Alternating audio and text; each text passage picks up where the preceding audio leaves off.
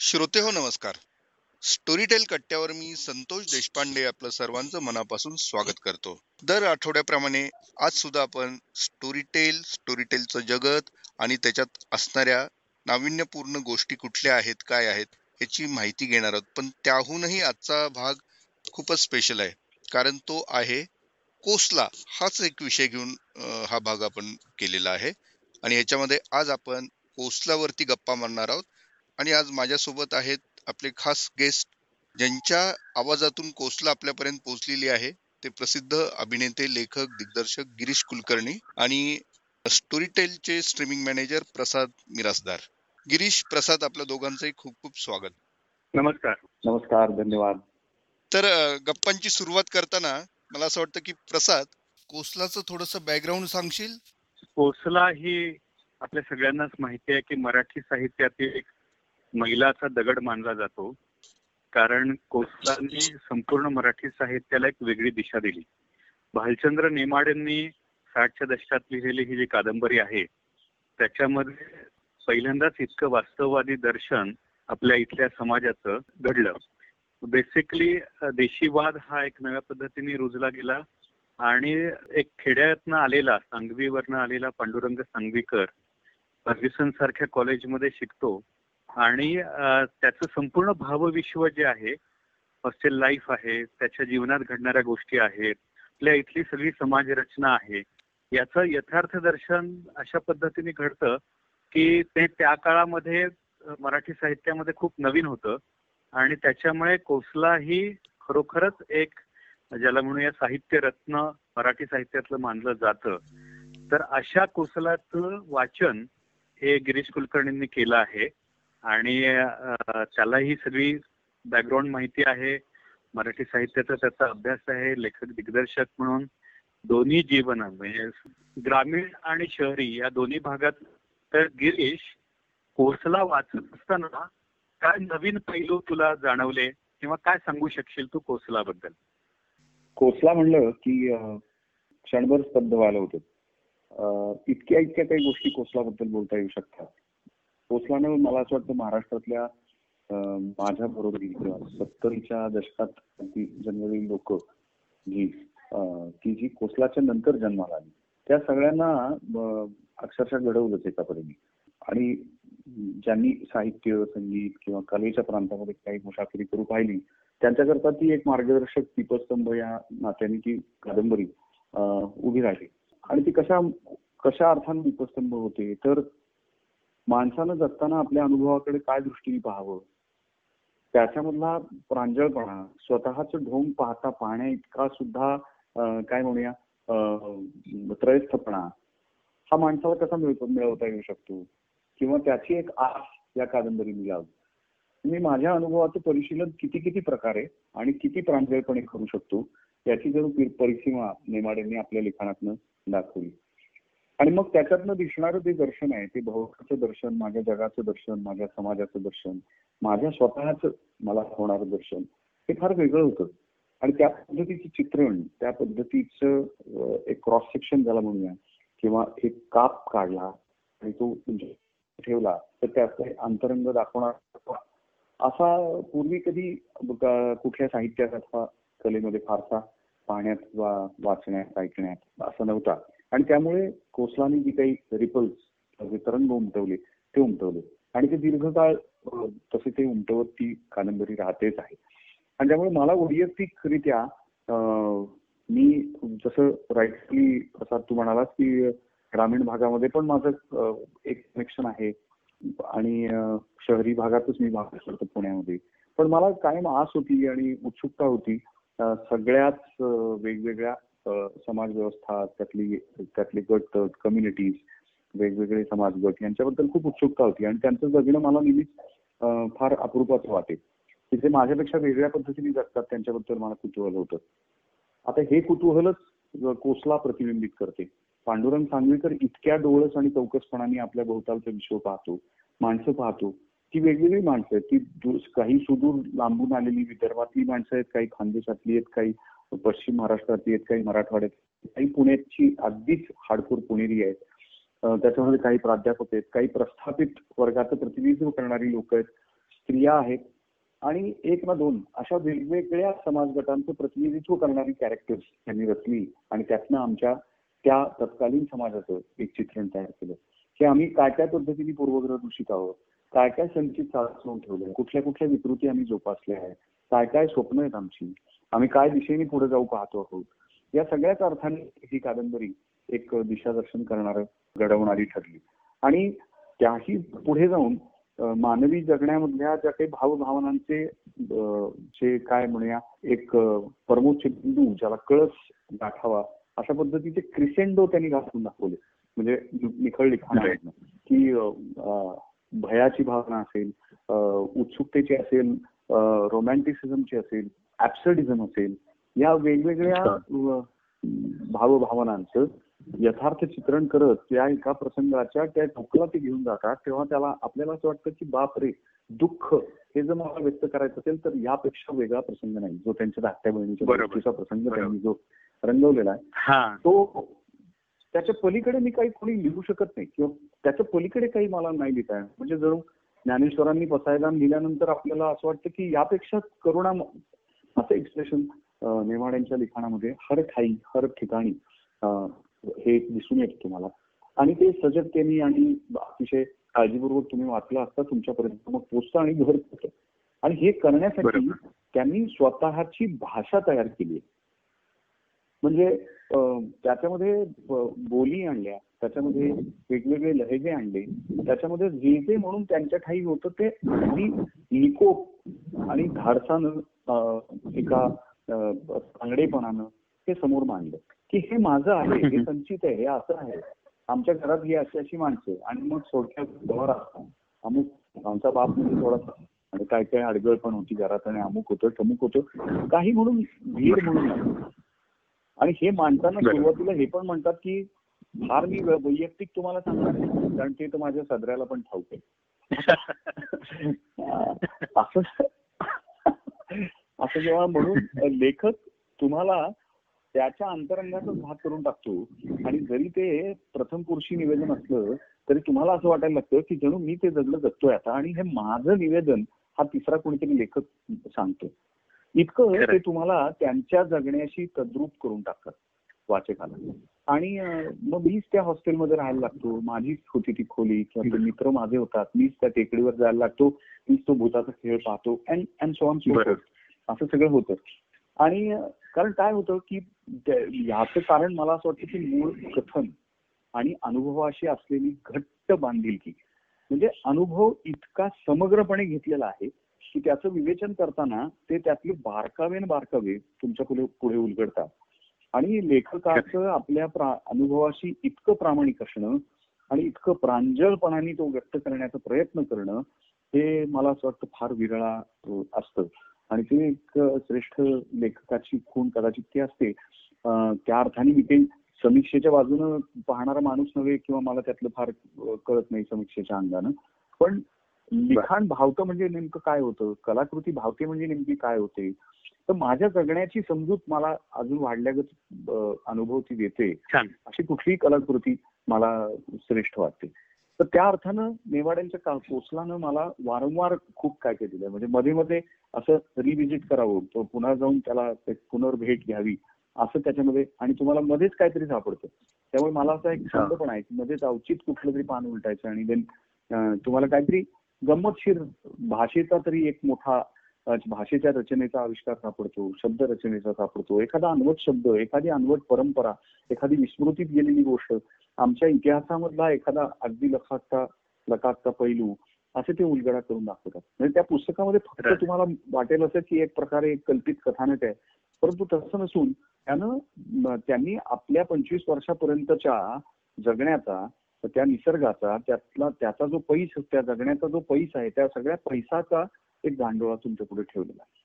आणि मग ते. म्हणतात की तुमचं तुमचा माझा त्या अर्थाने परिप्रेक्ष्य सारखाच आहे. तेव्हा मी काही गोष्टींबद्दल थेट धाडसानं बोलतो पण आहे. की माझ्यातलं हे वैगुण्य आहे हे मी थेटपणाने मांडतोय. मग माझ्या घरच्यांमधलंही वैगुण्य मांडतोय माझ्या समाजातलं मांडतोय माझ्या दृष्टीतलं मांडतोय माझ्या क्षमतेतलं मांडतोय. असं मी स्वच्छ मांडतोय. पण हे करत असताना मला जाणवलेलं दुसऱ्यांमधलं वैगुण्य सुद्धा अथवा चुकीचं काहीतरी विकृती म्हणा किंवा कमी म्हणा कम- कमतरता म्हणा ती पण मी तितक्याच स्वच्छ प्रांजळपणे निर्विष पद्धतीने मांडतोय. म्हणजे ती दुखावणारी कदाचित असू शकेल.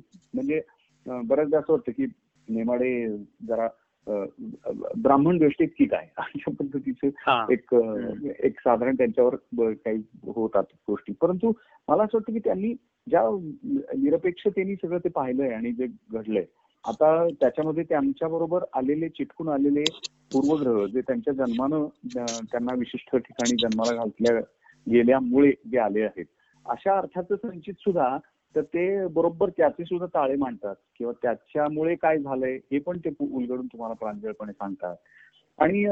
मग ते कोणा एकट्याचं राहत नाही. किंवा ते कुठले तरी हेतू ठेवून काही करतायत असं वाटत नाही. तर हेतू असलाच तर तो एकच आहे की जगणं समजून घेण्याचा आणि जगण्याला वा. अर्थ देण्याचा. म्हणजे नाहीतर निरर्थक प्रवास आहे असं ते खूप वेळा म्हणतातच स्वतः की काय निरर्थकता वाद खरंच रिफ्लेक्ट होतो. अगदी. आणि ते हो. ते मांडतात तो वाद पण हे हो, करत असताना हो. ऑन द कॉन्ट्री म्हणजे पॅरेडॉक्सिकली मला त्याच्यामध्ये वाचकाला मात्र खूप अर्थ सापडत. जातो खरंय किंबहुना निरर्थकतेची अनेकानेक साचवून ठेवलेली कारणं त्याच्या दृष्टिकोनातीस येतात. आणि मग. किमान पक्षी आम्ही त्या निरर्थकतेपासून तरी अंतर राखू शकतो किंवा ती ती मोकळी वेगळी सुटी करून पाहू शकतो. हो. उदाहरणार्थ तुला प्रसंग कुठला उदाहरणार्थ म्हणून सांगता येईल? उदाहरणार्थ म्हणजे त्यांचे जे वेगवेगळे मित्र आहेत आता त्या मित्रांच्या वेगवेगळ्या धडपडी आहेत. त्याचबरोबर काही म्हणजे त्यांची इप्सित आहेत त्यांची गोल्स आहेत. आणि ते आपल्या पुढे इतक्या बारकावीने ते सगळं मांडतात की आपल्याला असं वाटतं की अरे काय हा माणूस आहे? कशासाठी एवढी धडपड? याचं काय आहे? कारण त्याला विरुद्ध म्हणून त्याच्या समोरच्या बाजूला ते त्यांचं चाललेलं सगळं मांडतात मांडत असतात. किंवा अजून दुसऱ्याच मित्राचं समोर चाललेलं सगळं मांडत असतात. आणि आपल्याला मग असं लक्षात येतं की अरे ना ह्याला अर्थ आहे ना त्याला अर्थ आहे. ते अर्थ नाही अर्थ नाही. मात्र ही माणसं. किती अहमयिकेनी त्याच्या पाठीमागे लागून तो व्यवहार करतायत. आणि त्यालाच जगणं म्हणायचं का? असा प्रश्न एमएमआडी उपस्थित करतात तुमच्यापुढे. आणि मग खरोखर तुम्हाला तो प्रश्न पडतो आता एखाद्या म्हणजे साहित्यातनं ह्या जाणीवेपर्यंत घेऊन जाणं आणि ते सुद्धा रंजकता कुठेही कसुवरही कमी न होऊ देता ही मोठीच उपलब्धी आहे. म्हणजे हे काही सहज काम नाहीच. म्हणजे ते कथानकात सुद्धा तुम्हाला गुंतवतात. अगदी म्हणजे निखट रंजन या भूमिकेतनं नुसता तिथे गेलो असलो आम्ही तरी सुद्धा आम्हाला ते गुंगवून ठेवतात. आणि अशा साध्या सोप्या हेतून गेलेल्या माणसाला सुद्धा जाणीवेपर्यंत घेऊन जाण्याचं काम ते करतात. अजून उदाहरण मला असं सांगता येईल की ते जेव्हा गावात चाललेला जो व्यवहार आहे शेतकऱ्यांचा आणि गावकीचा जो व्यवहार आहे त्यातलं जे राजकारण आहे तिथल्या चालू असलेल्या ज्या परंपरा आहेत तिथल्या घडणाऱ्या ज्या गोष्टी आहेत तर तिथल्या अनेक गोष्टी सांगतात. आणि मग लक्षात असं येतं की आयुष्यभर एखाद्या गो- एका गोष्टीसाठी एक माणूस तळमळत झिजत राहिला आणि त्याला अखेरी ते काही मिळालं नाही ते नाही. आणि त्यात ते मिळवण्यालाही काही फार अर्थ नव्हताच. अशा अनेक अनेक अनेक पात्रांच्या गोष्टी ते आपल्याला सांगतात. आणि त्यातनं तो निरर्थकता ती मांडतात जगण्याची. मात्र हे करताना स्वतःचा जो प्रयत्न चालू आहे तो इतका असा काय म्हणूया झळाळून समोर येतो की तो सगळ्या पूर्ण वेळ अर्थशोधाचीच काम करतोय. म्हणजे त्या सगळ्याचा अन्वयार्थ लावायचा अर्थ समजून घेण्याचा हाच प्रयत्न त्या नायकाचा चाललेला आहे पांडुरंग सांगवीकरचा आणि त्यांच्या त्या. मिशानं मी पण तो अर्थ शोधण्याच्या प्रयत्नात लागतो. आणि एक काहीतरी माझ्याकडनंही काहीतरी घडावं माझं काहीतरी व्हावं हे सगळं सगळ्याची आस तो नायक आपला काहीही न करता ऑलमोस्ट अपयशी पद्धतीचं जगणं जगत असताना आपल्या मनात मात्र काहीतरी केलं पाहिजे काहीतरी घडवलं पाहिजे काहीतरी अर्थ शोधला पाहिजे याची आस पण एका बाजूला ते तयार करत राहतात आणि. प्रश्न मला असं वाटतं की कलाकृतीने प्रश्नांकित केलं त्याचा उपभोग घेणाऱ्या आस्वाद घेणाऱ्या माणसाला आस्वादकाला किंवा रसिकाला तर ते तेच जास्ती सगळ्यात सौंदर्याचं मोठं लक्षण तेच असावं पण ती कलाकृती प्रश्नांकित करते दोन्ही बाजूनी. ह्या निरर्थकतेबद्दल पण प्रश्न विचारते आणि अर्थशोधाच्या प्रक्रियेबद्दल पण सजग करते उद्युक्त करते. त्यामुळे मला असं वाटतं की it's a very fantastic stimulus for a very genuine mind किंवा ओपन माइंड मला एक प्रश्न स्पेसिफिक विचारायचा असा होता गिरीशला की ही जी सगळी बॅकग्राऊंड आहे कोसलामधली ती आहे साठीच्या दशकातली. आणि. तो नायक आहे तेव्हाच सगळी पार्श्वभूमी आहे त्याचे आलेले अनुभव आहेत आणि सगळं समाजातली जे जे काही गुणदोष आहेत ते अत्यंत प्रभावीपणे त्याच्यातून वाचक म्हणून आपल्या अंगावरती येतात. पण आजचा जर संदर्भ घ्यायचा झाला तर आजही कोसला तितकीच रिलेव्हंट वाटते का तुला? वाटली का म्हणजे वाचताना? मी तर म्हटलंच मला कोसला सातत्याने म्हणजे आता जगण्याचा मी एक टप्पा ओलांडलाय. तर त्या सगळ्या वेगवेगळ्या टप्प्यांवर जेव्हा मला कोसला पहिल्यांदा काहीतरी मी अठरा वगैरे वर्षाचा असताना माझ्या हातात पडली होती तेव्हापासून प्रत्येकच वेळेस मला रिलेव्हंट वाटत आली. आणि ती अशासाठी वाटत आली की समाज म्हणून एकंदरीत बदलाचा वेग हा फार कमी असतो तुलनेनं. आपल्याला वरकरणी जरी वाटत असली की ते खूप काय बदललं आणि फार वगैरे वगैरे वगैरे वगैरे तरी सुद्धा खूप काही तसंच साचून राहिलेलं पण असतं. आणि त्या अशा सगळ्या साचून राहिलेल्याकडेच त्या कोसलाचा फार महत्त्वाचा कटाक्ष आणि महत्त्व म्हणजे ते उलगडूनच त्यांनी ते सगळं कोपऱ्या कोपऱ्यांनी झाडून काढून ते सगळं आपल्या पुढे समोर मांडलं. आणि आमच्या इथले वृत्ती प्रवृत्तींमधले विरोधाभास किंवा त्यातले साचलेपण त्या मराठी म्हणून जो काही आमचा समाज आहे किंवा प्रत्येक ठिकाणी मराठवाडा म्हणलं तर मराठवाड्याची पद्धती जगण्याची खानदेशाची जगण्याची पद्धती पश्चिम महाराष्ट्राची पद्धती अशी आम्ही एक डबकी करून ठेवलेली आणि त्या डबक्यांमधनं येणारी जी साचलेपणाची दुर्गंधी आणि जे काही विकृती आहे ते सगळं त्यांनी वारंवार मांडलेलं हे आजपर्यंत आजही आपल्याला दर्शन दिसतं त्याचं. कुठे कुठे कुठे कुठे त्या वृत्ती प्रवृत्ती दिसून दिसून येतात. इतकं जगाचा सगळा मेल्टिंग पॉट झालाय वगैरे असं सगळं होत असलं तरी देखील माणसाच्या मूळ प्रवृत्तींमध्ये बदल व्हायला खूप वेळ लागतो. समाज म्हणून एकंदरीने एक समूह मानव समूह बदलायला खूप वेळ लागतो. एखाद्या भूभागाचा निसर्ग पूर्णतः बदलायला खूप वेळ लागतो. या पद्धतीची काही एक महत्वाची ठाशीव समजुती हे कोसला मधनं नेमाडे आपल्याला देत राहतात. आणि त्यामुळे मग आपल्याला ती रिलेव्हन्स तर त्याचा लागतोच. परंतु त्याचे वेगळे अन्वयार्थ पण लागतात. की या बदलत्या परिस्थितीमध्ये मान- माणसाचे एकटेपण जे पांडुरंग सांगवीकरच्या ठाई आलेले आहे ते कशामुळे आलेले तर नवीन जाणीवा आहेत नवीन समजुती आहेत शिक्षणानं फुटलेले नवे धुमारे आहेत विचार कक्षेला असे जे कक्षा रुंदावण्यातनं येणारं एकटेपण आहे की ज्याला मित्रच नाही तिथं खेड्यात. आणि कोणाशी बोलावं मी कोणाला सांगावं? हे हीच अवस्था आज माणसाची वेगळ्या अर्थाने झालेली दिसून येते की तिथे टेक्नॉलॉजीच्या ऍडव्हेंटमुळे माणसं वेगळ्या अर्थाने एकटे एकटी पडतायत. आणि इथे. तुमच्या वैयक्तिक जाणीवांच्या वरती एक फार निबर असे घट्ट पापुद्रे चढत चाललेले आहेत वेगळ्या अर्थाने. कारण तुमचं समाज जीवन त्या पद्धतीचं इतकं ढोंग समाज जीवनामध्ये तुम्हाला अगदी प्रच्छन्नपणाने दिसून येत आहे.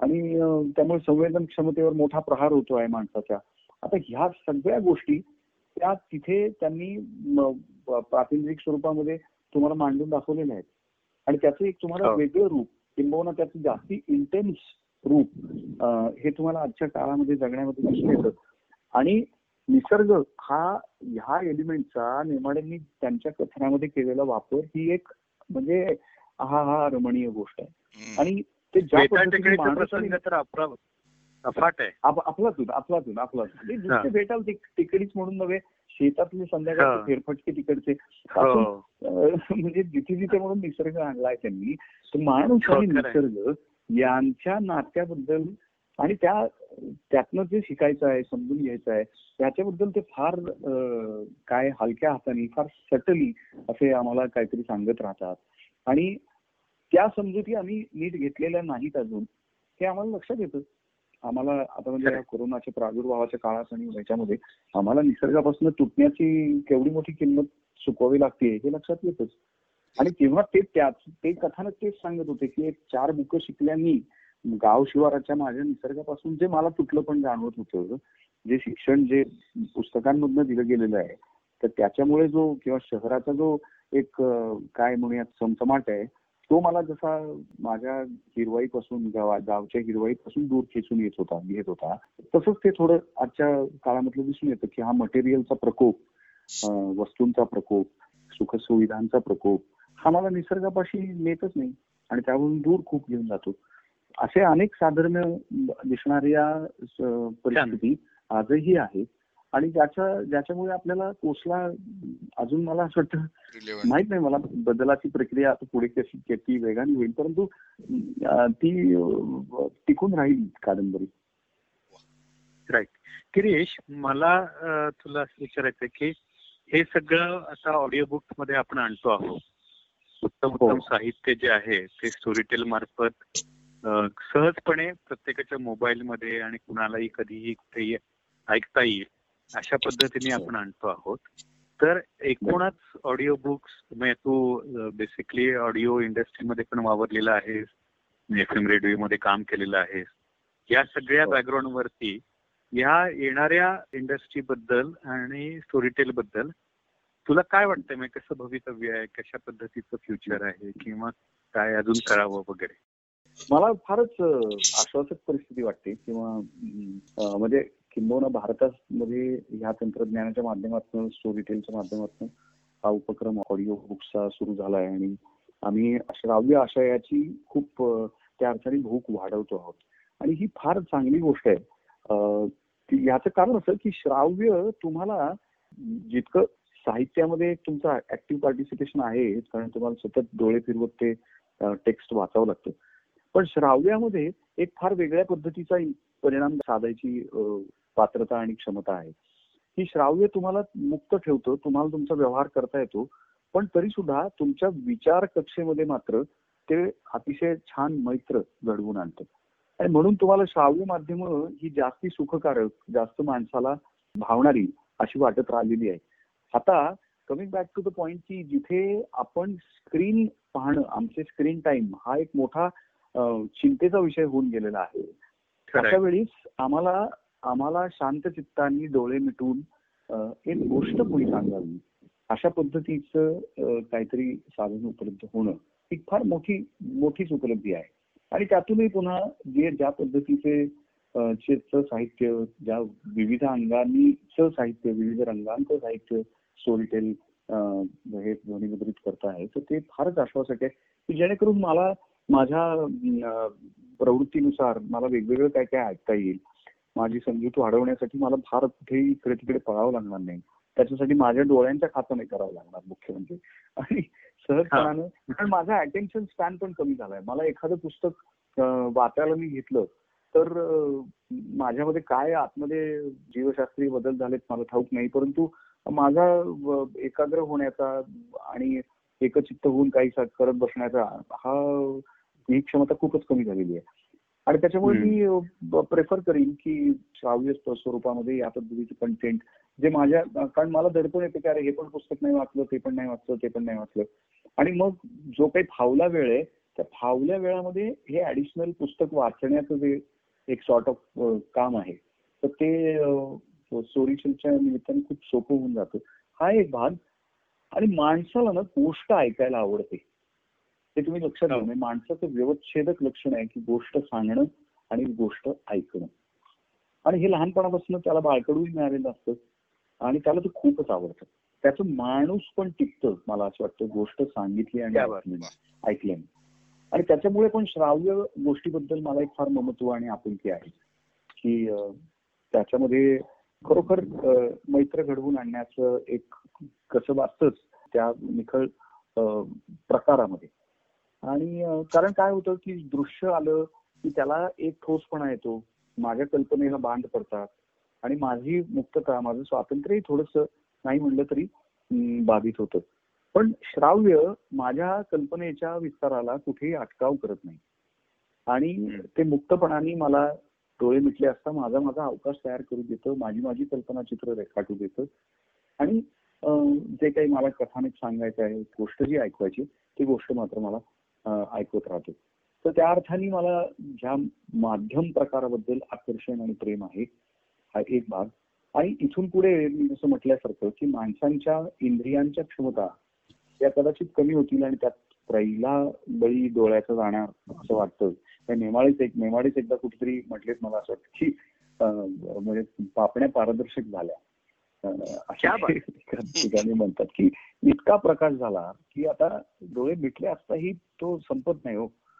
त्यामुळे पापण्या पारदर्शक झाल्या आणि त्यातनं तो प्रकाश पाजरतो आणि तुम्हाला नि- निजूच देत नाही. तर अशी जी अवस्था आहे अशा अवस्थेमध्ये मला शांत करणारं काहीतरी हवं आहे. मला एकटं करणारं पण तरी माझी सोबत न सोडणारं म्हणजे एकट्याला राहू देणारं माझ्याकडनं कुठल्या अपेक्षा न करणार मला त्याच्यामध्ये फार ऍक्टिव्हली पार्टिसिपेट करून मग काहीतरी डोकं लावून काहीतरी करायचं असं न करता माझा पॅसिव्हपणा शांत चित्ताने समजून घेणार असं हे माध्यम असल्यामुळे मला असं वाटतं की याला लोकाश्रय खूप वेगाने मिळेल आणि तो मिळतो आहेच आहे. तो फार दिन दुनी रात चौगुनी म्हणतात तशी प्रगती या माध्यमाची होईल असं मला निश्चितपणाने वाटतं. श्रांत आणि श्राव्य हा शब्द कदाचित एकच जातकुळीतला असेल असं आता तू जे सांगतोय त्याच्यावर. म्हणजे श्रांत मनाला श्राव्यानी दिलासा किंवा काय म्हणूया थोडस सुखावं परिस्थिती सुखद परिस्थिती त्याच्यासाठी तयार होते. अगदीच अगदीच. आणि श्रोत्यांना मला सांगायला आवडेल की गिरीश कुलकर्णींनी स्टोरी टेल वरती अनेक उत्तम पुस्तकांना आवाज दिलेला आहे. त्यांच्या आवाजातून पुस्तक आपल्याला भेटतात. म्हणजे मुळात तू कलाकार आहेच आहे पण उत्तम वाचकही आहे आणि त्याला जोडून आता उत्तम अभिवाचक सुद्धा होण्याला त्यातला मदत मिळाली या सगळ्या प्रकल्पांमुळे असं आपण म्हणू शकतो. किंब किंबहुना हे प्रकल्प आणखी चांगल्या पद्धतीने त्या सगळ्या याच्यामुळे श्रोत्यांपुढे आलेले आहेत. संतोष मला वाटतं की एवढं सगळं छान ऐकल्यानंतर आता आपल्याला कोसलाचा जो अनुभव आहे त्यांनी वाचला आहे ते ऐकायला नक्कीच आवडेल. नक्की. आपल्या ह्या संभाषणानंतर कोसला ही जी आपल्याकडे आलेली आहे स्टोरी टेल वरती रिलीज झालेली आहे त्याचा पहिला भाग आता आपण श्रोत्यांना ऐकवणार आहोत. आणि आमच्यासोबत तुम्हीही तो जरूर ऐका आणि तुमचे अनुभव आम्हाला नक्की कळवा. आम्ही सर्वजण त्याची प्रतीक्षा करू. आणि आजच्या स्टोरीटेल कट्ट्यावरती आमच्याशी गप्पा मारण्यासाठी वेळात वेळ काढून गिरीश कुलकर्णी आपल्यासोबत आले. त्यांचं मी खूप खूप मनापासून आभार मानतो. गिरीश थँक्यू व्हेरी मच धन्यवाद धन्यवाद संतोष. मलाही मजा आली खूप. बरं वाटलं आणि हा सगळा योग घडवून आणलेला आहे प्रसाद मिराजदारांनी. त्याच्यामुळे त्यांचाही मी माझ्या वतीने खूप मनापासून आभार व्यक्त करतो. मी आपल्या हो, दोघांचे आभारी आहे. अतिशय छान झालाय. होय. प्रसाद धन्यवाद. थँक्यू सो मच या संधीबद्दल स्टोरी टेल वरती वाचनाच्या दिलेल्या संधीबद्दल आणि श्रोत्यांशी हा संवाद जो घडून आणला त्याबद्दल खूप खूप धन्यवाद आणि खूप शुभेच्छा एका उपक्रमांची. तर श्रोते हो आता आपण कोसलावरच्या विशेष गप्पा आमच्या ऐकल्या स्टोरी टेल कट्ट्यावरती आता आपण कोसला या मराठीतल्या माइलस्टोन समजल्या जाणाऱ्या कादंबरीचा पहिला भाग पहिल्या भागातला संक्षिप्त एक अंश आता आम्ही सादर करणार आहोत. त्याचा आपण जरूर आस्वाद घ्यावा. धन्यवाद.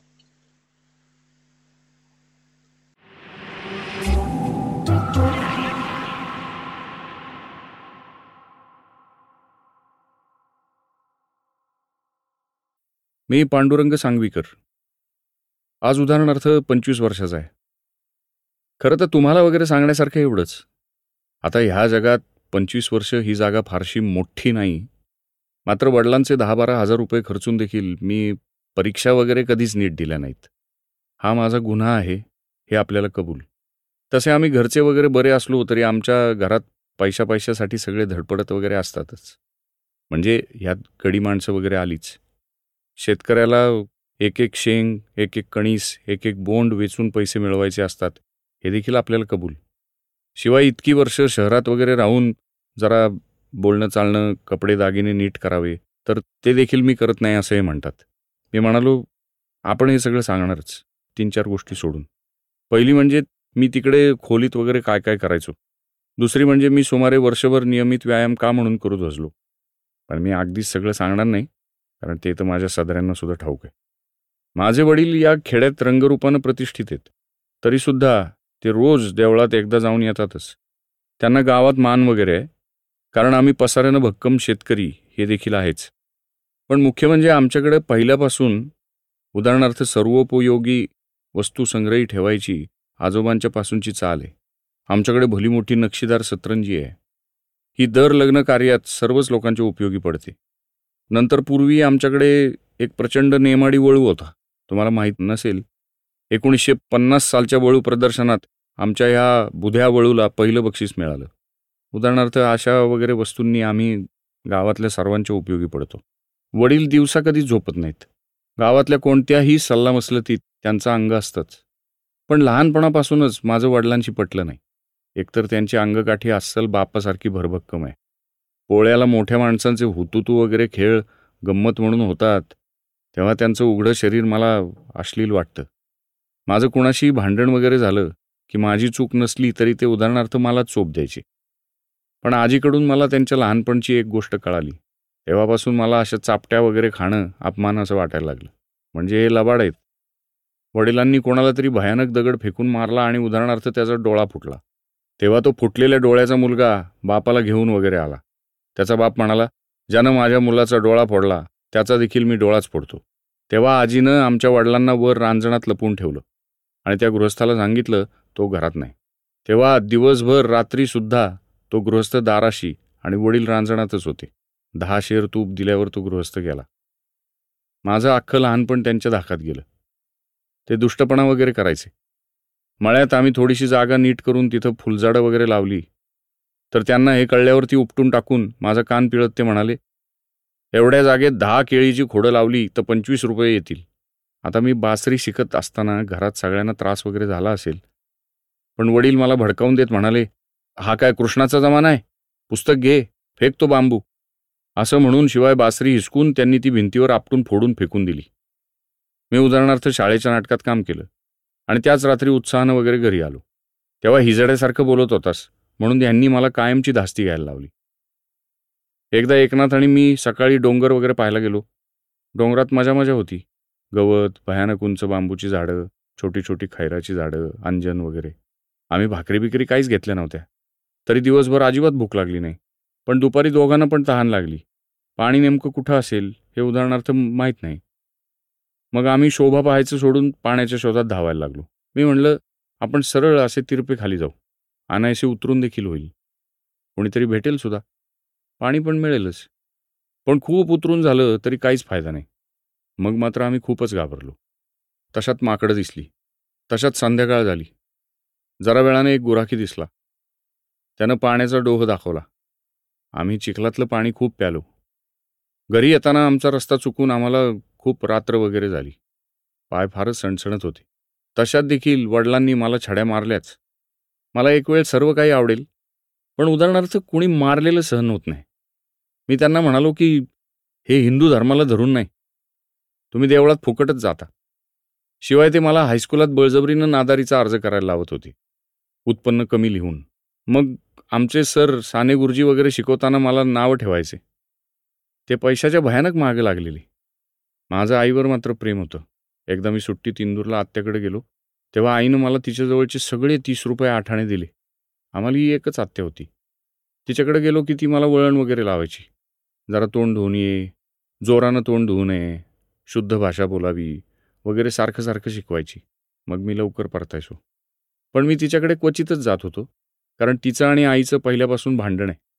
कारण ती आमच्याकडे बाळणपणासाठी आली तेव्हा उदाहरणार्थ मी झालेलो होतो. पण आजी माझी सोय नीट ठेवायची नाही. तिच्या मुलीची मात्र फार काळजी घ्यायची. शिवाय तिला मुलगी झाली तर आईला उदाहरणार्थ मी झालेलो. पण आत्यानंच मला आईची एक गोष्ट सांगितली ती चांगली आहे. त्यावेळी लहानपणीच लग्न होत होती. तेव्हा माझे वडील आजी आत्या हे सगळे मिळून एकदम आईच्या माहेरी गेले. तेव्हा आई बाहेर खेळत होती. मग आईनं यांच्याकडे फक्त पाहिलं मग हे घरात गेल्यावर माहेरच्यांनी आईला बोलवलं. तर आई खेळ सोडून येईना. आमच्या आजीची आणि आईची तर रोजच भांडणं होतात. आमची शेती मोठी म्हणून आजीला मजुरांच्या बरोबर जावं लागतं. घरी उदाहरणार्थ येणाऱ्या जाणाऱ्यांची वर्दळ. म्हणून आईला पण घरी काम फार असतं. आजीचा मुद्दा असा की मी शेतात राबते तर तू घरी आरामात बसतेस. खरं तर आजी शेतात नुसती मजुरांच्यावर देखरेख करते. रस्ता लांबून दिसेल अशा ठिकाणी सावलीत बसून राहते. आणि आई किंवा कुणीही लांबून येताना दिसलं की घाईघाईनं लपत छपत जाऊन उगीच काम करते आहे असं दाखवते. एकदा हे आईच्या वगैरे लक्षात आल्यावर आई मुद्दाम दुसऱ्या वाटेने शेतात शिरली आणि भाकरी ठेवून झाल्यावर मग आईच्या पाठीमागून म्हणाली चांगलं अंग मोडून काम चाललंय. आजी म्हणाली तू चोरून लपून शेतात आलीस ते का? हे असं उगीच करमणूक वगैरे म्हणून चालतं असं तिरायताला वाटेल. पण आजीला खरंच आईबद्दल द्वेष आहे. ती एखाद्या दिवशी आईला शेतात पाठवतेस. पण तिला घरचं ठीकठाक काही येत नाही. एकदा उदाहरणार्थ एक महत्त्वाचा पाहुणा आला. तेव्हा भांडून वगैरे आईला तिनं शेतात पाठवलं होतं. आजी त्या पाहुण्याला वाढताना म्हणाली सकाळपासून माझं कंबर मोडलंय. कुणाकुणासाठी काय करू? तेव्हा आहे तेच वाढते. मग संध्याकाळी आई घरी आल्यावर आम्ही हे सांगितलं. तेव्हा आई म्हणाली तुम्ही मजूर सांभाळावे हेच ठीक. घराची किंमत आम्हाला घालवायची नाही. आजी म्हणाली तू असं म्हणणारी कोण? हे का माझं घर नाही? मग ती रागावून इंदूरला आत्याकडे निघून गेली. दोन एक महिन्यांनी ती आली. तेव्हा आईसाठी तिनं भारी खण आणले. बहिणींच्यासाठी पिवळ्या लाल वगैरे भावल्या आणि माझ्यासाठी उदाहरणार्थ पिंजऱ्यासकट एक बोलणारा पोपट. ह्या पलीकडे घरचं खाजगी आपण सांगणार नाही. एक तर सांगणारा बहुधा मूर्ख वगैरे असतो आणि ऐकणारा उदाहरणार्थ नेहमी लबाड असतो. शिवाय मी घरातल्या गुप्त गोष्टी सांगून एकदा फसलोय. काही गोष्टी मी साधेपणाने एकनाथला सांगून टाकल्या आणि पुढे त्याचं माझं भयानक भांडण झालं तेव्हा त्यानं मला एक जबरदस्त धाक दाखवून मला कायम मुर्दाबाद केलं. हा एकनाथ मित्र असताना मित्र वाटायचा आणि शत्रू झाला की शत्रू. हा कित्येक वर्ष नापास होत होत माझ्या वर्गात शेवटी मला सापडला. त्यानंतर हायस्कुलापर्यंत त्याची आणि माझी गाठ कायम राहिली. हा एकनाथ आता मला अजिबातच काही वाटत नाही तरी मी त्याला तुच्छ लेखत नाही. आपल्याला तरी कुठे डिग्री नोकरी वगैरे आहे? तो आणि मी शाळेतून परभारे डुंबायला जायचो. आमची मराठी शाळा गावाबाहेर होती. हायस्कूल शेजारच्या खेड्यात होतं. तिथे आसपासच्या गावचे विद्यार्थी यायचो. शाळा सुटल्यानंतर परत येताना एकनाथ आणि मी नेहमी अंधारातच घरी यायचो. शेतातलं काही बाई वगैरे खात चिंचाबरोबर पाडण्यात आम्हाला उदाहरणार्थ रोज उशीर व्हायचा. इतर सगळी मुलं लगेच धावत पळत घरी जायची. त्यांच्याशी मी कधीच दोस्ती केली नाही. एकदा अंधारात आम्हाला एक प्रचंड नाग देखील आडवा गेला. घरात मला एकटं राहायला मिळत नव्हतं. म्हणून मी असं शाळा सुटल्यावरच ते मिळवलं. हा वयानं आणि अंगपिंडानं वर्गातला सगळ्यात मोठा प्राणी आणि मी आमच्या वर्गातल्यांचा चेष्टेचा विषय. मी किंवा तो एखाद्या दिवशी रजा असलो तर मुलं विचारायची काय? आज बायको कुठे? एकनाथपासून आजपर्यंत उदाहरणार्थ माझ्याबरोबर नेहमी एक एक असा खास वगैरे मित्र भेटत गेलाच आहे. एकाच वेळी दोन तीन वगैरे खास मित्र मला कधीच नव्हते. अशा या मित्रानं शेवटी मला जबरदस्त दागा दिला.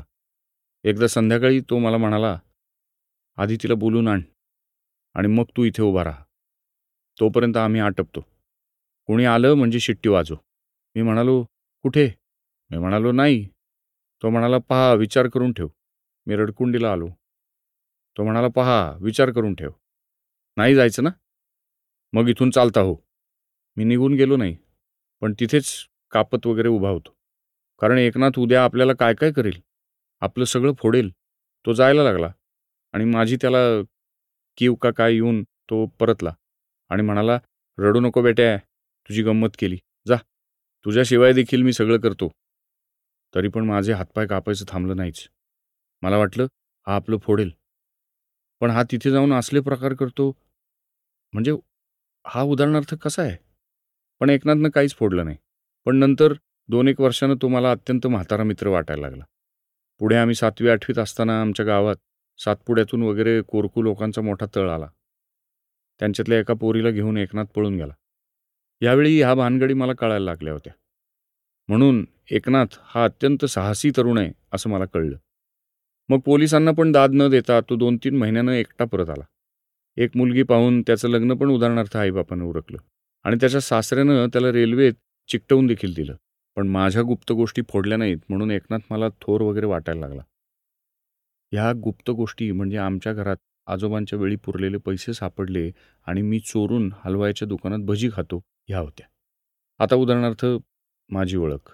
लहानपणापासून मला अधूनमधून पण ठरलेल्या साच्याची प्रचंड स्वप्न पडायची. आई म्हणते लहानपणी मी झोपेतून उठून सांगता येत नाही अशी खूप वगैरे बडबड करायचो. मग मला गालफाडात मारून मारून वडिलांचे देखील हात दुखायचे. आई रडायची. मी शुद्धीवर आलो की मात्र अतिशय थकून झोपी जायचो. ही स्वप्न सारखी सारखी वाटतात. काही काही सांगता येतील इतकी गडद वगैरे आहेत. पण मी आरडाओरडा वगैरे वेगळ्या प्रकारचा करायचो असं आई म्हणते.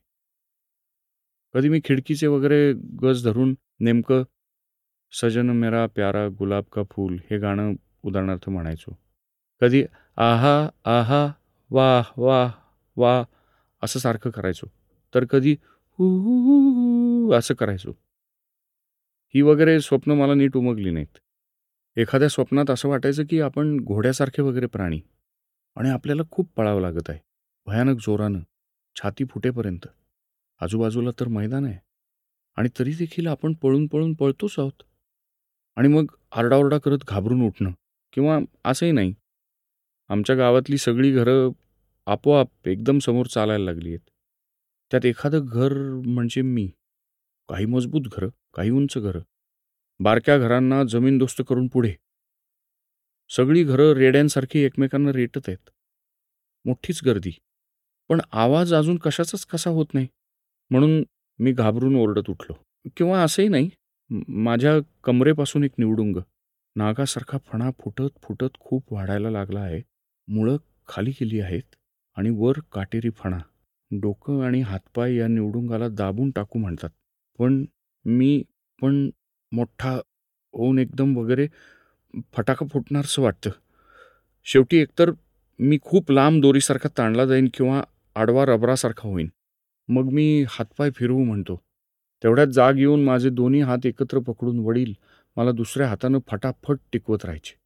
किंवा असंही नाही. भिंतीवर बसवलेल्या एका चकचकीत खड्यात ताजमहालासारखी इमारत दिसते.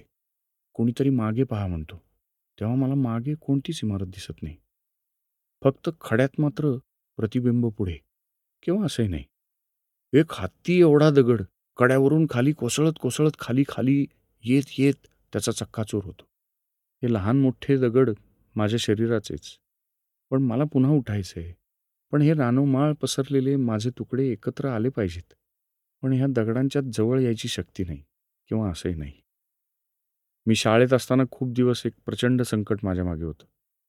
एक हलवायचा मुलगा मला फुकट त्रास द्यायचा. हा कधीच आंघोळ न करणारा. केसांच्या झिपऱ्या एका हातानं वर सारून माझ्या मागं पळत येणारा. भलताच क्रूर. शाळा सुटायच्या वेळी मी अस्वस्थ व्हायचो. बाहेर पडलो की मुद्दाम मुलांच्या घोळक्यात मेंढीसारखा वगैरे मध्यभागी शिरून मी सगळीकडे दुर्लक्ष करायचो. पण हा मुलगा अचूक दुकानाबाहेरच्या ओट्यावरून पळत पळत यायचा आणि मुसंडी मारून मला पकडायचाच. मग मी घोळक्यातून बाहेर चालायला लागायचो. हा कधी माझ्या डाव्या हातावर गुद्दा मारायचा कधी उजव्या खांद्यावर चापटी मारायचा कधी पायात पाय घालून मला कोलमडून पाडायचा. मी म्हणायचो उदाहरणार्थ काहीच नाही पण हा मला सोडायचा नाही. मी कधी म्हणायचो मी काय केलं तुझं? तर हा माझा सदरा टरकावून म्हणायचा काय केलं म्हणतोस? देऊ ठेवून देऊ का आणखी एक? मग मी मुकाट्यानं चालायला लागायचो.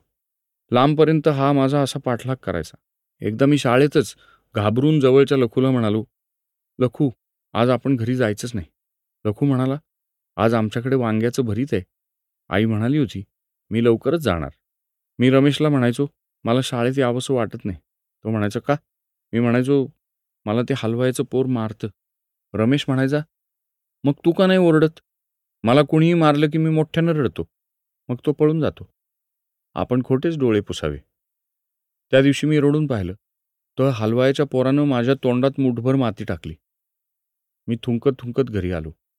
कोणाला कळेल म्हणून तोंड पुसून घरात शिरलो. हे शेवटचं मात्र खूप लहानपणी. खरंच होतं की स्वप्नातलं नेमकं आठवत नाही. मध्यंतरी हे सगळं बंद झालं. कारण मी रात्रभर जागायला लागलो. खरं म्हणजे ही माझी उदाहरणार्थ ओळखच. कारण माझ्यासारखा झोपेवर ताबा असलेला दुसरा नाहीच. म्हणजे जागा असताना दोन एक रात्री दिवस धरून मी जागा असतो. आणि झोपलो की दोन एक दिवस रात्री धरून उदाहरणार्थ मला झोपता येतं. अर्थात आता घरी हे इतकं जमत नाही पण ते सोडा.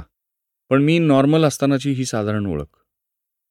आता घरी एखाद्या वेळी लवकर उठून शिवाय शुचिरभूत वगैरे होऊन बसल्यावर मला वाटतं आता आपण काय करू? पण सहा सात वाजता उठून बसलेला एखादा कोणी दिसला की मला पेस पडतो. हा गृहस्थ आत्ता इतका ताजातवाना वगैरे दिसतो तर हा ह्यानंतर काय काय करेल? पण तो एक दीड तास तरी उत्साहात उदाहरणार्थ भलतसलतच करत असतो. तर मॅट्रिकपर्यंत मी आवांतर गोष्टीच उदाहरणार्थ फार केल्या. नंतर मी फक्त अभ्यास वगैरे करावा अशी वडिलांनी तरतूद केली. पण त्याच्या आधी मला आवडलेली एक गोष्ट सांगतोच. ही मी कुठं वाचलेली वगैरे नाही. कारण त्यावेळी मी आवांतर वाचन थोडंच केलं. म्हणजे तशी जगनबोवांनी दिलेली गीता वाचली होती. पण सारखं वरचा श्लोक पाहताना अर्थात घोटाळे व्हायचे. म्हणून मला ती नीट कळली नाही. तर ही गोष्ट मी तेव्हा गिरीधर या माझ्या मित्राकडून ऐकली. त्यानं ती मठात कोणीतरी महंतांना पोथी वाचताना सांगितली तिथं ऐकली. हा गिरधर गावातल्या सगळ्या मित्रात अत्यंत वगैरे आवडीचा. त्याला पोथ्या पुराणांचा एकंदरीत वेडच. जीवे परमेश्वराधीन हो आवे ह्या सूत्रावरचा हा दृष्टांत. एका पटकीच्या साली एका श्रीमंत मनुष्याचे आईबाप मुलंबाळं बायको सगळी मेली. तेव्हा उदास झाल्यावर आत्मार्पण म्हणून त्यानं वैतागून एका विहिरीत उडी टाकली.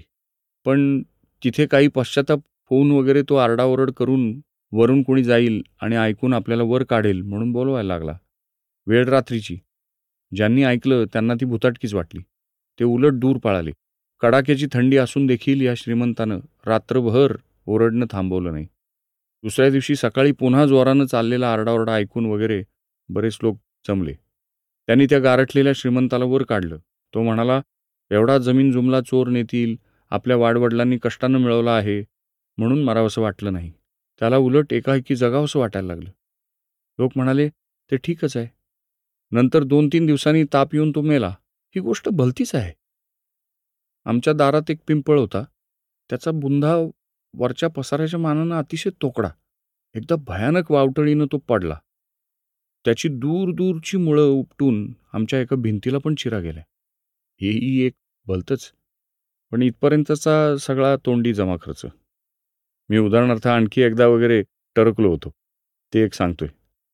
मी मॅट्रिकमध्ये असताना मला तिसरी बहीण झाली. त्या दिवशी आईनं धाबं डोक्यावर घेतलं. मी वर उदाहरणार्थ इकडचे तिकडचे वगैरे पाठकोरे कागद एकत्र करून त्यांची भलीमोठी वही शिवत होतो. इतक्यात नेमके वडील आले. मला म्हणाले का रे जेवलास का? मी हो म्हणलं पण नेहमी आपल्यावर इतकी माया असलेली आई आता आपल्याला विसरून गेली. तिला काळजी वेगळीच. शिवाय माझ्या मनात तेव्हा जन्ममृत्यूबद्दलचेही नाजूक वगैरे विचार येत होते. पण मी चिकाटीनं वही शिवत होतोच. तरी पुन्हा वडील म्हणाले का रे जेवलास? त्यानंतर मात्र मी तावातावानं बाहेर निघून गेलो. आणि बऱ्याच उशिरापर्यंत गावात इकडे तिकडे हिंडलो. परत आल्यावर कळलं की आपल्याला बहीण झाली. नंतर रात्री खूप जागून मी सबंध वर्षाचं एक मोठंच वेळापत्रक तयार केलं. रोज सकाळी बीजगणित नंतर शाळा संध्याकाळी गृहपाठ वगैरे. रात्री इंग्रजी. रविवारी इतर सर्व विषय आणि शेतात किंवा इकडे तिकडे याप्रमाणे परीक्षेपर्यंत सर्व महिन्यांचं. हे तर फारच भलतं. आणखी एक. उंदरांच्याबद्दल माझं मत पिढ्यानपिढ्या चांगलं नाही. आमचे आजोबा दोन आत्या एक काका आणि काकांचं संबंध घर प्लेगनंच मेलं होतं. हे सगळ्यांना ठाऊक आहे. उंदीर कुठेही वेळ करतो कुठेही मुततो कुठेही लेंड्यांचा ढीक करतो. हेही एक वेळ परवडलं. पण चांगल्या चांगल्या वस्तूंची फुकट खराबी करणं हे उंदरांचं फार वाईट. चप्पल कातरतील फोटोंच्या दोऱ्या कुरतडून फोटो पाडून फोडतील लाल पेन्सिलीचं शिसं खातील नव्या कपाटाला भोग पाडतील अंगठ्याला चावतील अंगावर उडी मारतील गणपतीचं वाहन असलं म्हणून काय झालं? फार लहानपणी एक गोष्ट झाली. तेव्हापासून मी निश्चय केला. उंदीर आपला शत्रू.